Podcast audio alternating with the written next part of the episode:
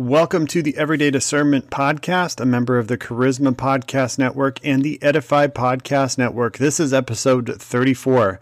Hopefully, you checked out last week's episode with the Benham brothers. It was a really enjoyable episode. I enjoyed it. I hope you enjoyed it. I hope you got a chance to listen to it. They had some great wisdom, and they're just a couple of great guys. Being that I'm a part of the Charisma Podcast Network, I do write articles for the Charisma Magazine. You can find those at charismamag.com. I wrote an article recently and tied to the Benham Brothers episode. So make sure you check those out. I usually post it on my social media following. So definitely check me out at Discerning Dad on Instagram, Facebook, I'm on TikTok, I'm on Faith Social, and I'm also on Twitter. If you would like to join my Facebook group community, you can search on Facebook for Everyday Discernment Podcast Community. And I post things on there that I don't post anywhere else, usually info on upcoming shows, or if I just recorded an interview with somebody, I'll post it in there. So feel free to join. It is searchable, so it's not a private group. And for today's episode, I talked to Ben Courson. He's a pastor and he's championing about depression and suicide, bringing hope to those who are in periods of darkness know that there's a way out. So we're going to have a conversation about that right now. Welcome to the Everyday Discernment Podcast. This show is about you and your walk with Jesus as we grow in discernment together so that we can make better daily decisions that honor God in all we do. We will align all things against the Bible and give you practical steps to run your Christian race to win. And now, your host, the discerning dad, Tim Ferrara. Welcome to the Everyday Discernment Podcast. Thanks for being back with me. Or if it's your first time, welcome. And I'm excited today to be here with Ben Courson. He's an international best-selling author, speaker, TV, radio personality, and a senior pastor of Applegate Christian Fellowship. Ben travels the globe speaking of God's hope and igniting revival in the hearts of his listeners. His newest book, Flirting with Darkness, which I can't wait to talk about, is about building hope in the face of depression. Welcome to the show, Ben stoked to be with you. Man, me too. Thanks for thanks for just agreeing to come on, and it was so cool to connect. And I'm just looking forward to talking with you and and seeing where the conversation goes. So, let everyone know just a little bit about you and your family and uh, whatever history you want to share. Yeah, so I have a cat. His name is Fridge. I, I I googled fat kid names, and uh, I have this fat Persian cat. He's he's amazing. He's got like a smushed looking face. He's yeah. just a cotton ball he, he really looks like an alien Yoda from the planet Hoth in Star Wars Empire Strikes Back. He's great. Um, I'm the youngest of five kids. I um, I gave my first sermon in third grade. Started traveling and speaking at 16 years old. Became a pastor my senior year of high school, and uh, yeah, I love skateboarding. there it is. Awesome. So you grew up in a Christian home. You're a pastor's mm-hmm. kid, like I am. And you know, how did you get to be a pastor now? You know, we have a stereotype about us. You know, and and how yeah. did you stay in ministry and, and now be a pastor? What was that well, calling like on your life? That's so funny. You're a pastor's kid because I, I hang out with a lot of pastors' kids because I I have this philosophy and metaphysic that like pastors' kids go in one of two binary directions and they're diametrically opposed like either you you go all agnostic or you might believe but it's more like moralistic therapeutic christian smith deism or something you know right. you're just kind of off the rails or it's like you you love god zealously but you're kind of crazy you know what right. i mean like you love doing dangerous things or you just kind of have to be anti-establishment in your own like anarchic way so that's yeah. kind of how me and a lot of my pastors kid friends are we love god it's yeah. just we're not we're kind of we're kind of nutty and you're a little uh, dangerous with your skateboarding. I mean, you know, you're all over it. X Games. Oh, oh, oh well, it's so funny. One of my best friends, is, his name's uh, Beaver Fleming, and he does a Fleming. He invented the Fleming flip, where he does a backflip with his body, and then he does a flip with his fingers on his board like a tech deck. So he flips his board with his fingers while doing a backflip with his body. It's crazy. But wow. I just, uh, yeah, I, I just really believe that, like, I kind of want to redefine what the pastoral role actually looks like. I think that we've had this definitive categorization that that was a little too reductionist for my sort of enneagram number or whatever, where it was just kind of like, you know, you go to Starbucks and you meet with people, you preach on Sundays, you know, you you kind of do this nine to five basic sort of thing, although you're you're there if, if the parishioners have needs or whatever and while that's truly like the like that fits the uh, the mold for a lot of people, it just made me very depressed. It created like a cognitive dissonance mm. in me where I was trying to project this avatar of the world that wasn't who I really was. And so um I want to redefine it and like I mean you read about Paul the apostle. Here was a guy who walked upwards of 20 miles a day on his missionary journeys, right? Mm. Yeah. He he was he said, I bear the marks of Jesus on my body. So he, like the resurrected Jesus, he had scars on his body. He had like, he was all scarred from being whipped and going through rivers of perils of water and, you know, perils of robbers and, you know, scourged with whips and beaten with rods and imprisoned, eh, canned more than tuna. I mean, he said, I'm in prison more than any of the other apostles he, he said I've, i've been delivered out of the mouth of a lion. Yeah i wow. mean he he shaved his head once. They thought he brought trophimus the ephesian into the temple and he shaved his head in jerusalem like a like a rock star. I mean he just was he was a gnarly guy. He said i have fought with beasts of ephesus and i was delivered out of the mouth of a lion. And i just think that model really makes sense to me. I have a difficult time adapting into regular society but like one of my favorite things to do is I do Navy SEAL training with my friend Chad Williams, who's SEAL Team One and SEAL Team Seven, and and it just there's something I I love about living life uh, extreme, like extreme all the time, right. and and so I kind of think like this is what our generation needs. A scrolling generation needs uh, like living living pastors, and that's what me and my friends are trying to do. That's cool. That's a good way to put it. You know, um, whether it's persecution or whether it's just you know living extreme for god and where he wants to take you and god's always moving us out of our comfort zone. And so sometimes that is in extreme ways and we just have to be open to the move of the holy spirit. You're right. And i you know i believe that the true fun stuff happens at the end of our comfort zone. Yeah. And i believe that fun is fundamental and you're not going to reach new horizons unless you lose sight of the shore. And so um, and, and, that's kind of like there's over 3,500 promises in the Bible. That's kind of what Peter understood that when he was in the middle of the storm, back then the Jewish people believed that the uh, the the still water was the abyss. Mm. And that's why, like John says, there's no sea in heaven. All the servants like, oh no, but in in John's vision of heaven, there was no sea because to them the sea represented the abyss, and Leviathan, sort of this demonic, monstrous, mythological creature. And they believed that in the new kingdom, the Messiah would come like serving up Leviathan for, you know, the in the messianic kingdom. And so when Peter like stepped out on, he said the disciples were afraid. Now they're fishermen. Why were they scared? To them, the water it wasn't just that there was a raging storm. That's ostensibly and obviously, evidently, why they were scared. But also, this the the still water represented the abyss. They loved the living water, like mm. the flowing water, the tree planted next to uh, rivers of water. But still water was the abyss. So when Peter stepped out on the abyss, when Jesus said, "Come," promising him that he could come, commanding him and enabling him to come, like when he did that, that that's kind of how the promises of God, God are. The Bible says the, the word is water, like husbands wash your wives in the water of, of the word, Ephesians 5.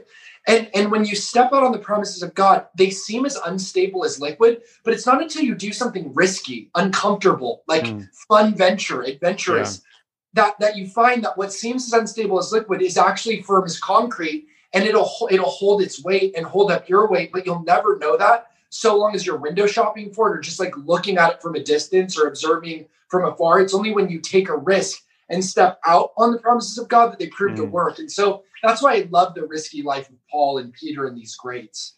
Man, that's so good. And keeping your eyes on Jesus like he did. And that's one of my favorite hashtags to use on social media is eyes on Jesus because that's what it's all about. As soon as we take our focus off Jesus, cares of the world, the carelessness of life just kind of blows by and we start to sink. You know, can I, I, want, yeah. can I interject something about that when the eyes on Jesus?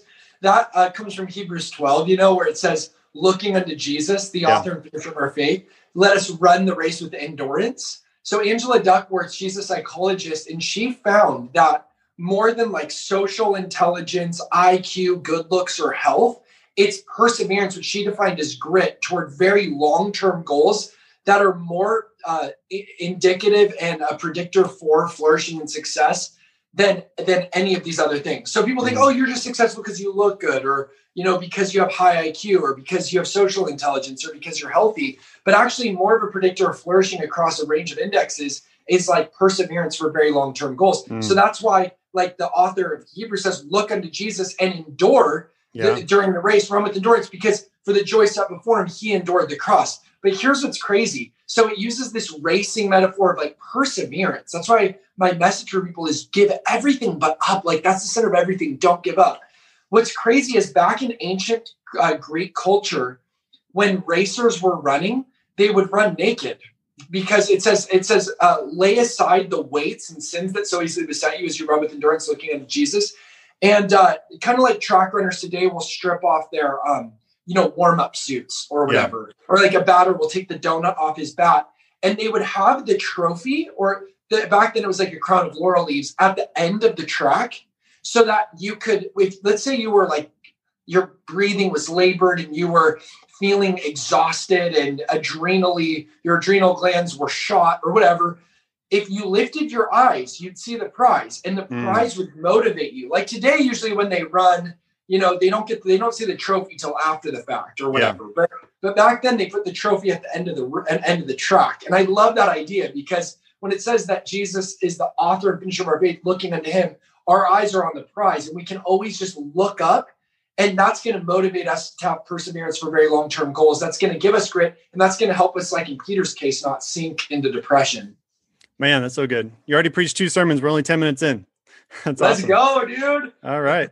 So we're going to take a step back and do a quick icebreaker. So just real quick, favorite movie of all time?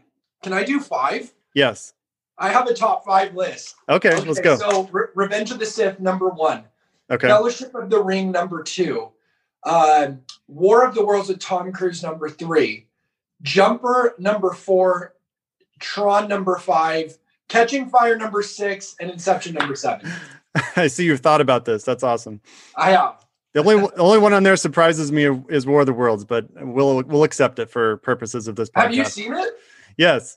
You didn't like it? Oh, I liked it. I think, you know, I saw it when it first came out, but then it just has a bad maybe stereotype now, but I'll have to watch it again. So there we Wait, go. wait, wait, wait. I want to know about this really quick. What do you mean? That's like my that's my top three. Really? I, Like, am not, That's a bad stereotype. Is it getting trolled or something? I think, um, I think just Tom Cruise himself gets a lot of, you know, Oh, it's oh, not- I see. you I know. see. I hear what you mean. yeah. But, but watch it again. It's Yeah. Spielberg at his best. I think it's Tom Cruise at his best. Dakota Fanning at her best. You have some great cast. Did you ever watch the original one? No, I didn't. Oh my goodness, it's it's so cheesy, but the the alien in it is like this, you know, super cheesy robot, and it was so scary back then. You have to check it out, or at least YouTube that that scene. So I read the book by H.G. Wells. He uh, he also wrote the book Time Machine, and he invented the he invented Martians. So Yeah. the guy who wrote the book a hundred years ago, over hundred years ago, he invented Martians, which is pretty gnarly. That's pretty funny. All right, if you could meet anyone alive or dead, who would it be? Oh, this is fun. Usually interviews are so intense. This is like this is a fun one. Um, if I could meet uh, Alexander the Great, Okay, just to ask 32 him. years old, conquers the known world, tames a wild, untamable horse at 13 years old. You know, conquered Asia, Persia, Bactria, Asia Minor, as as it was known in Paul the Apostle's day. He was the pharaoh of Egypt. I mean, he had this lion mane of hair, and uh, he had different color eyes. I mean, he had like piercing eyes. Was always his head was tilted, always looking up to the left, as if his gaze was fixed on heaven. I mean, he was just a he he uh he would wander in the mountains alone, seized with a longing. And I just I really love his mindset. Yeah, that's awesome. All right, what about a favorite author of yours? That's impossible. But Or I, let- mean, Let's say a book you'd recommend. a book I'd recommend. Gosh, well, I, I spend my life reading books, so I'll, uh, can we do a genre because that'll help Sure. me narrow it down. Uh, Like what- a Christian book. Uh, Christian book. Okay, I'd say um, Heretics by G.K. Chesterton or Orthodoxy by G.K. Chesterton. Okay, awesome.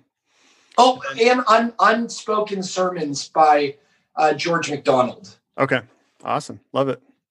So we're going to move on to um, questions I ask all my guests as a time with discernment in your life and a time that you had godly discernment and then a time you did not in an effort to help us understand maybe the process and kind of apply it to our own. Even though we all have different circumstances, we all can look to godly discernment in helping us make wise decisions that honor God. So if you want to start with maybe a decision in your life where you had godly discernment and what that looked like. Yeah, I think um I I think when the time when I had discernment that really changed my life is going through traumas and wanting to commit suicide and I didn't. I know that's like so intense and simple, but that's really true. That's really true. Like I almost committed suicide a few times and and there was just something discernment the echo chamber for the holy spirit is the temple of god w- whispering into in, into me that better things were ahead mm. and and that's why i give my entire life to this mission is tell people not commit suicide and find hope too i would say that's the time when i mean i think one of the bravest things i've ever done is not killing myself when i wanted to give up and i think that was probably the time when i had one of the most life changing moments of discernment when I thought my world had fallen apart, you know? Yeah. Wow, that's powerful. And now God's using it for for so much. That's that's awesome. We're going to talk more about that in your book. But what about a time that you um, did not have godly discernment and kind of what you learned from it? The time that I didn't have godly discernment is when I didn't know that I was supposed to own my oddness and mm. I thought the heart was something that I was supposed to move away from rather than deeper into. And I think where I get that idea from is I got really involved in like the puritanical writings when I was a teenager and like 20. And the idea of that is your heart is deceitfully wicked above all things, who can know it? The problem is that's in Jeremiah and that's in the Old Testament. Ezekiel actually prophesied that a new covenant would come wherein he would replace our heart of stone, our hard heart, and give us a heart of flesh. And Hebrews says the new covenant is that he writes his laws on the table of our heart. Paul says we can have a regenerated heart. Mm. So um, if he's writing his law on the table of our heart, if we're in the new covenant, we need to listen to what's on our heart. And I think that, you know, when we d- enjoy the joy of being enjoyed by God, our plans and his dreams that he's concocting for our future sync up like Bluetooth pairing devices so that the heart is not something you move away from, it's something you move deeper into. Because when you delight yourself also in the Lord, He's the one who's giving you the desires of your heart.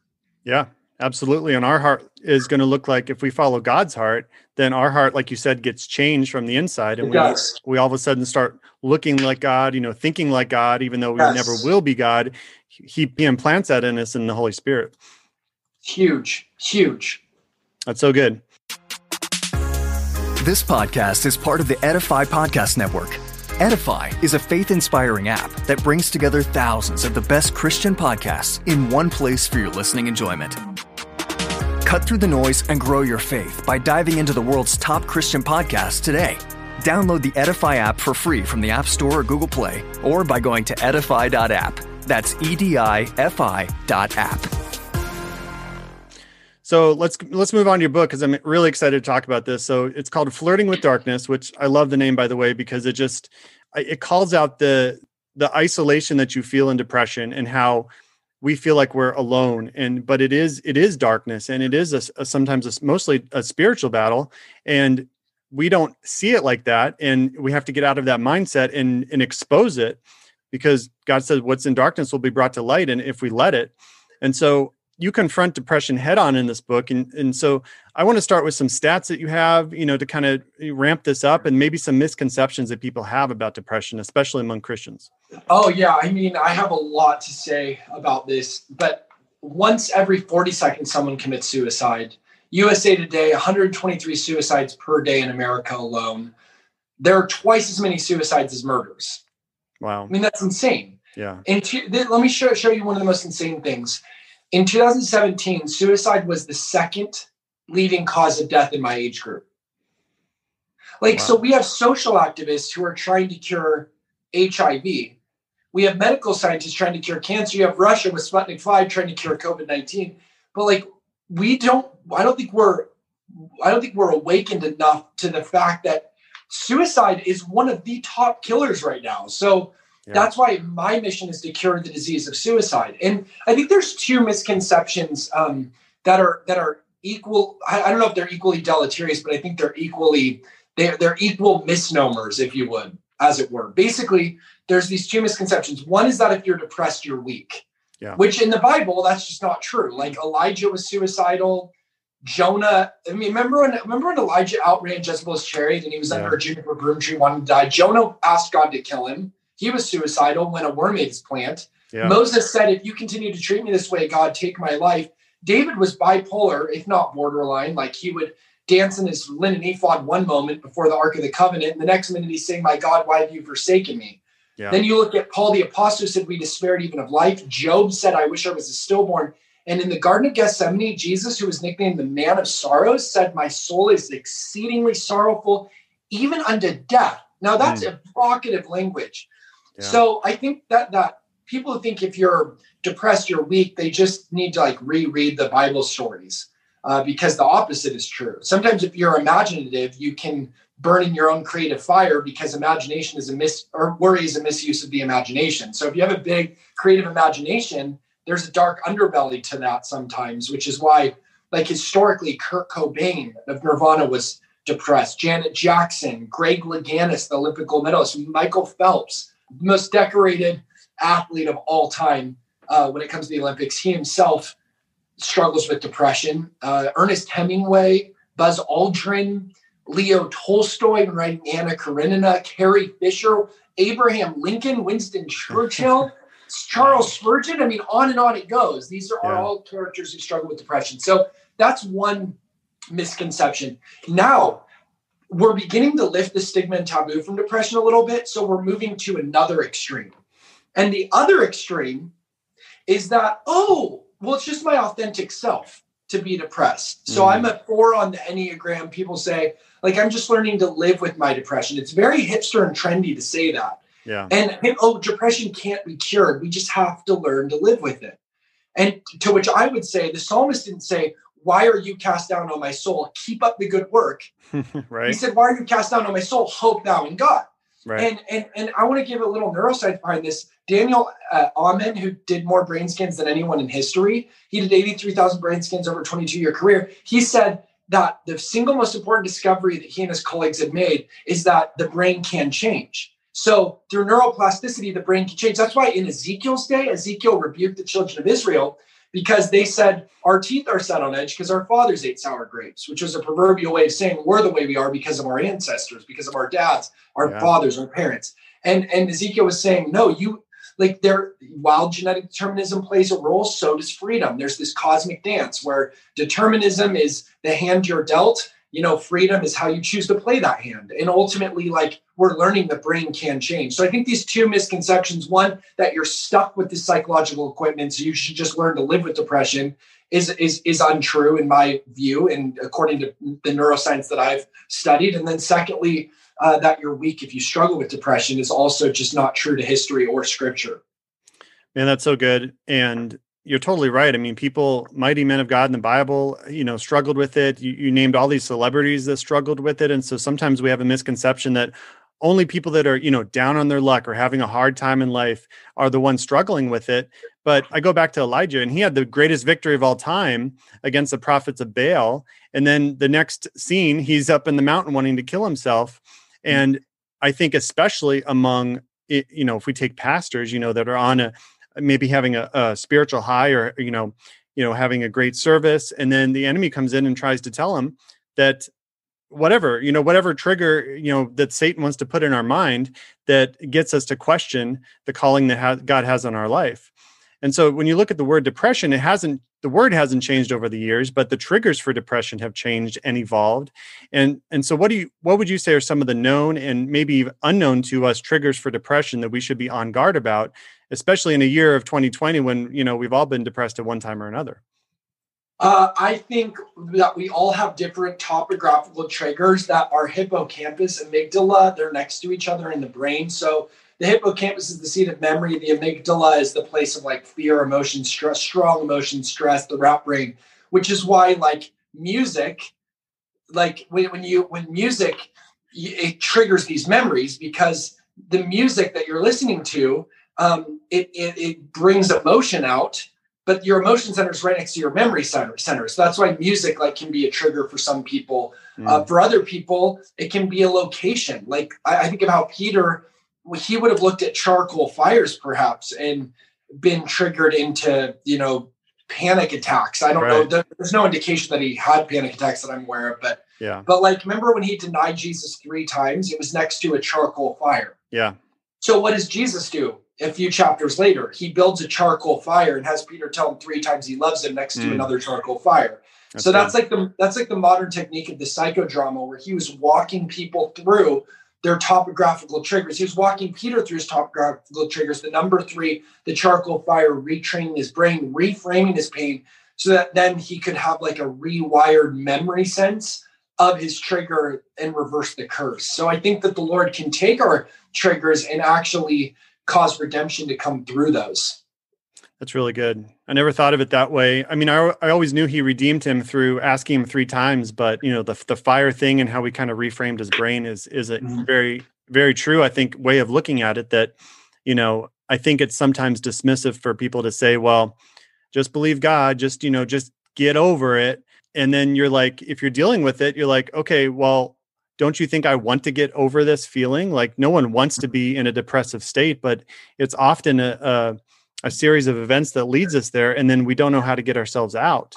And so what would you say to people that are that are stuck that are just in that state where you know they know they're they they face depression they know that they should focus on god but and i think a lot of times like i said it's a, it's a spiritual battle. You know a lot of times you know it's not dismissive to say pray for somebody going through depression because that is our main weapon against spiritual in spiritual warfare and, and so you know if you if you do know somebody going through that definitely pray for them and don't just say you know hashtag praying or you know i'll pray for you brother. Like actually do it. Like actually get on your knees before god and pray for somebody who's going through that but uh, i'll turn over to you as far as how someone kind of gets themselves out of that mindset. Yeah I, I believe movement creates motivation and sometimes we wait for motivation to start moving and uh, one of the things like you're talking about prayer being a big deal in spiritual warfare well, that's actually a big deal neuro, neurobiologically. Like, I believe there are psychospiritual transrational forces playing on our neurobiochemistry. Like, I really do believe that, that the battlefield is on the mind.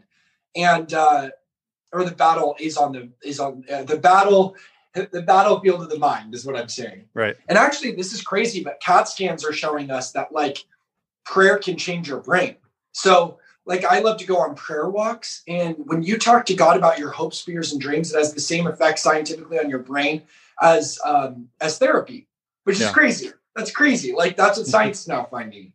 And that like when you pray to a loving God or meditate on a benevolent God, a kind, loving God, like you develop richer, thicker gray matter in your prefrontal cortex, which is where creative thinking is located and planning, cognition, the captaining of the overall ship. You have um, more blood flow to your anterior cingulate cortex, which is where empathy and compassion are located, and warm and fuzzy feelings. You don't put someone on your hit list; you put on your prayer list. Right. And you also have like less less uh, activity in your amygdala, the part of your brain responsible for fear, anger, and stress, and high blood pressure. So this is what research is now showing us that like going on prayer, like having prayer times, if it's to a loving God, can change your brain. In fact, if you talk intentionally to a loving God, science has shown that the frontal lobe of your brain activates into its highest intellectual capacity, and you actually boost your brain power through prayer. So, prayer is a very, very powerful weapon to defeat the dark lord of depression. Yeah. It's almost like God, who designed our brains and our minds, knows what He's talking about when He, he gives does. these instructions in the Bible. You know, and, and we we dismiss them like, "Oh, I don't need to do that." Well, I mean, you're you're showing us through science that yes, we do need to. And and we were just on a, a men's retreat, and uh, I was called to lead the prayer walk early in the morning. And at first, I saw the time is like I don't want to get up that early, and so I thought maybe five guys would show up, and there was like 30 guys there, and we walked, you know, two by two on a prayer walk in a beautiful, you know, forest, and it was it was wonderful. And I heard so much good feedback, and I felt it too. Just getting out and walking like you're saying and and focusing on god for an hour or or whatever time you can commit to that. Um you know we did it the next day and so many people took that home i think as far as and i heard from other people too like i've never prayed that long in one sitting. It felt it felt great. It felt so connecting to god by just getting whether you're in a prayer closet or out in nature like whatever you need to do to connect to god. And the bible says to pray without ceasing. And so if you can have a dedicated time great. Otherwise take god with you throughout the day. You know a lot of times in my life too i felt like well i need to dedicate this 15 minutes to god. And, if you can like i'm saying great. But what about when i'm at work? Or what about when i'm driving? What about when i'm angry at my kids? Or what about when i'm so tired at night that i, I forget god? You know all those times we should constantly be in prayer or at least turning to prayer when when we uh, when we need to both to rejoice uh, and also to to ask god you know ask seek and knock yeah it's interesting because that you mentioned pray without ceasing so the ineffable tetragrammaton is the name is is what God's name is in Jewish consciousness, and it wasn't something you were supposed to say. It's it's the it's the unutterable name, right. and so the, the there's no vowels. There's only consonants in the name of God. It's like in the Hebrew written language. That's how it is. There's only Y H W H, right? And it's not something you say. It's something you breathe. So it would sound like this.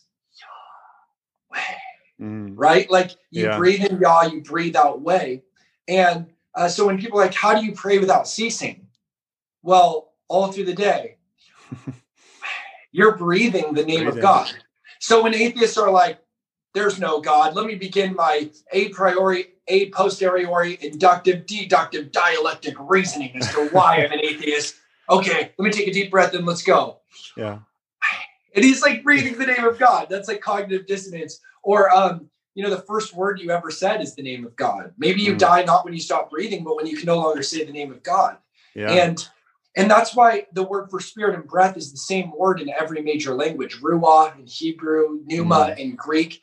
Um, and that's why Jesus breathed on his disciples. Yeah. And they gave them the spirit. Mm-hmm. And the spirit prays through us with breaths or groanings that cannot be uttered. When Paul said, godliness with contentment is great gain. The word picture in Greek is of a little baby giving a contented sigh in the arms of its daddy. And God is our Abba Father. We're in the everlasting arms, and He prays through us with groanings or breaths that cannot be uttered like the sigh of a baby. That's the Greek word picture. So I just think when people say, Where is God when my heart is hurting? That's like asking, What shape is yellow? God is as near to you as your next breath. Mm.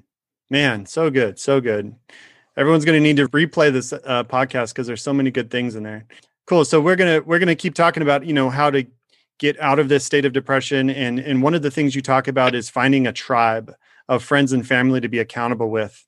So can you talk about why this is so important for every Christian? Whether and I think whether you're struggling with depression or not, finding a, a tribe, an accountability group, you know, we have a what we call a covenant group, whatever you want to call it. It's it's it's so important.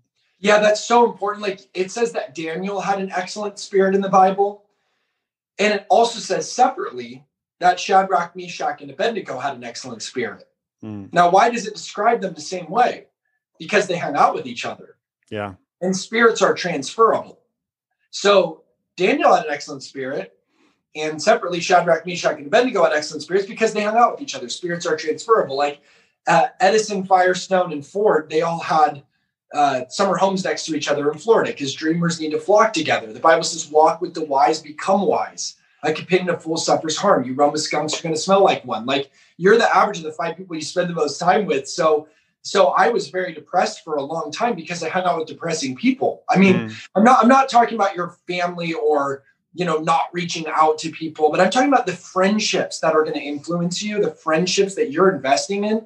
Like I really invest in hopeful people because I know that that's something that I not only need but need to inspire other people to live that way as well. So it really wasn't more ontological metaphysical debates or existential navel gazing that healed me of depression. It was just some crazy friends with skateboards that showed me life could be fun again.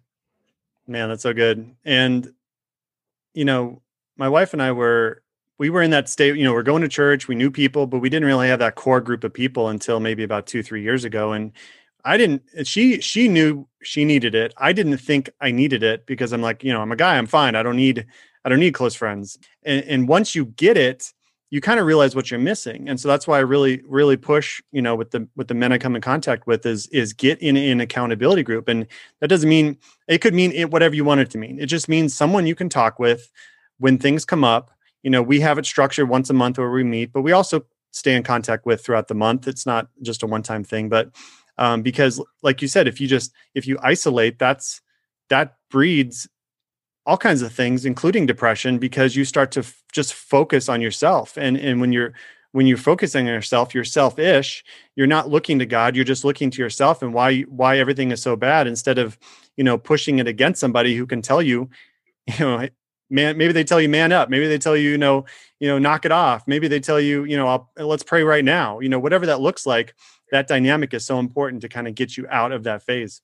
Well, that's why Proverbs says, "He who isolates himself is not wise." Mm, yep. I really do believe that darkness festers in isolation. You know, and um, sometimes we think we want to disappear, but what we really want is just to be found.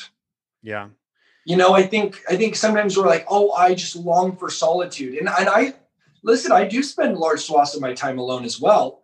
Um, I live on airplanes pretty much, so I spend a lot of time by myself. Yeah. But I try to even travel places where I have a lot of friends, you know, um, because I, I don't think what we need more of for the most part is solitude. We need solidarity. Mm. Good. And so last thing I want to ask you is what would you, you know, if you know someone that is struggling with depression, what is a good way that you can connect with them? Maybe they're pushing you back, they don't want to be accountable, they don't want you in their life. What is a good way to kind of make it happen? I want to say I don't know. What is a good way to yeah. uh, you know, Yeah, like how like like how do you connect with people who are depressed but they're pushing you away and they're yeah. isolating? Yeah. Um, actually, I get asked this question a lot, and I'm so glad I do because it's really important. Because I think people who don't struggle with depression can feel helpless. Like, how do I help this person? I think, first of all, you have to understand what it is. So, uh, did you know the brain processes feelings of emotional hurt and strong feelings of self rejection as physical pain? Mm. So, so people are like, why would you be suicidal? Well, have you ever been in so much? I, like one time I was in so much physical pain from a food toxin on an airplane. I was carried away by an ambulance oh, and wow. on a stretcher and like was like heaving on the side of the road. It was gnarly. and I remember I just wanted to die. I'm like, yeah. I would rather die than it's, it's euthanasia basically. And I think a lot of people have been there where they've been in so much physical suffering. They're like, you know what? I'd actually rather like just end the pain end the misery. So it's like a mercy killing. Well, that's actually what the brain thinks. So your brain is tricked into registering strong emotional hurt and self emotions of self-rejection, feelings of self-rejection, it's physical pain. So when you understand that, it, it creates so much more compassion. Mm. And I think that's what people who are hurting need. They need that compassion. Another thing is when when when people are like, oh well, they're just threatening suicide because they want attention. My whole thing is if they're so depressed that they're threatening suicide and that's how badly they need to be seen, then that's all the more reason not to judge them, but to listen to them and show them that you see them. You know, yeah. like Hagar nicknamed God El Roi, the God who sees, when she was dying in the wilderness and God rescued her. So I think that's another thing is like be slow to speak, swift to listen, the Proverbs say. I think James says it too. But just be slow to speak and swift to listen. Like really listen listen to the hurts of, of, of, of, of what they're going through. And you don't have to have all the answers, just being there. Right. Like like Job's friends, when they got in troubles when they started talking. It's it's when they were sitting in the ashes for seven days and seven nights. That's when that's when they were good friends. After that, they became miserable comforters. I'm not saying you shouldn't give answers. There does come a time where you know that that plays a huge role.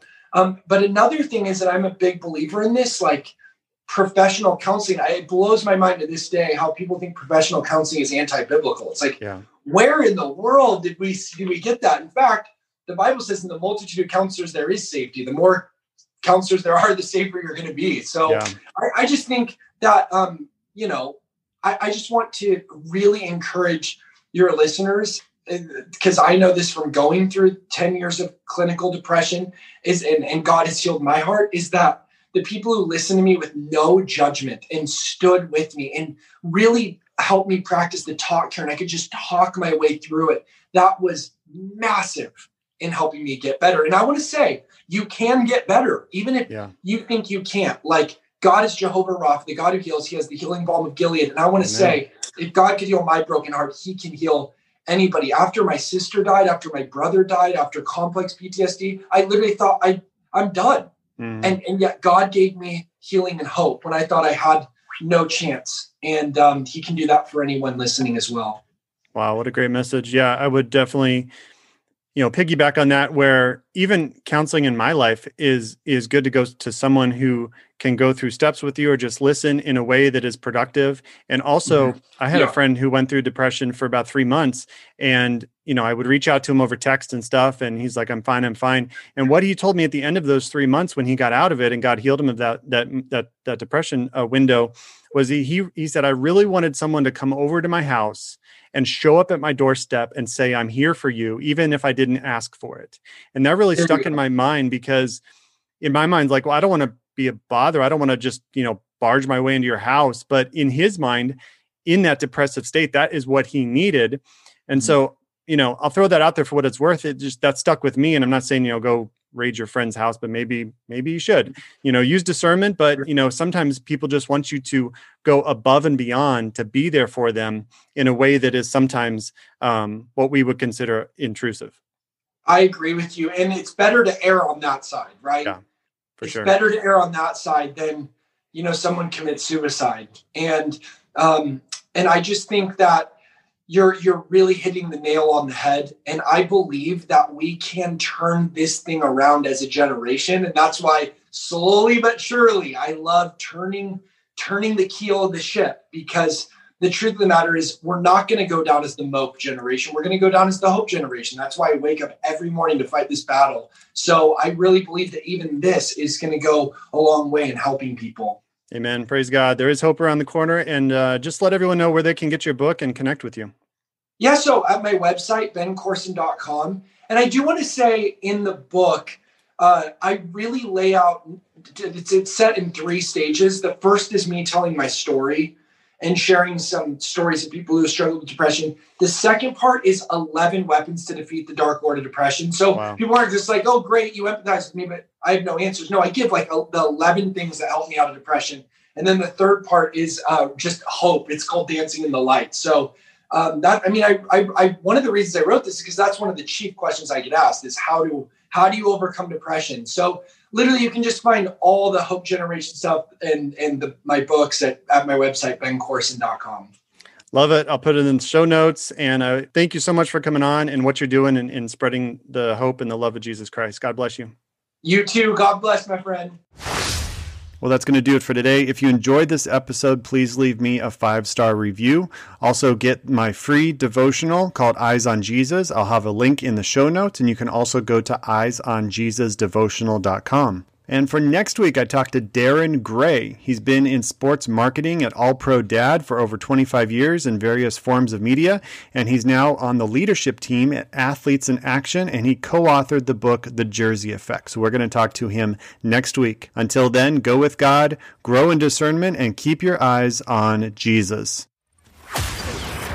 Thank you for listening to the Everyday Discernment Podcast. For more information on Discerning Dad, go to discerning dad.com. Be sure to follow on all the social media platforms. Just search for Discerning Dad. Please share this podcast with a friend and leave an honest review on whichever platform you listen. Feel free to send any comments, suggestions, questions, or prayer requests at discerningdad at outlook.com. Until next time, keep fighting the good fight.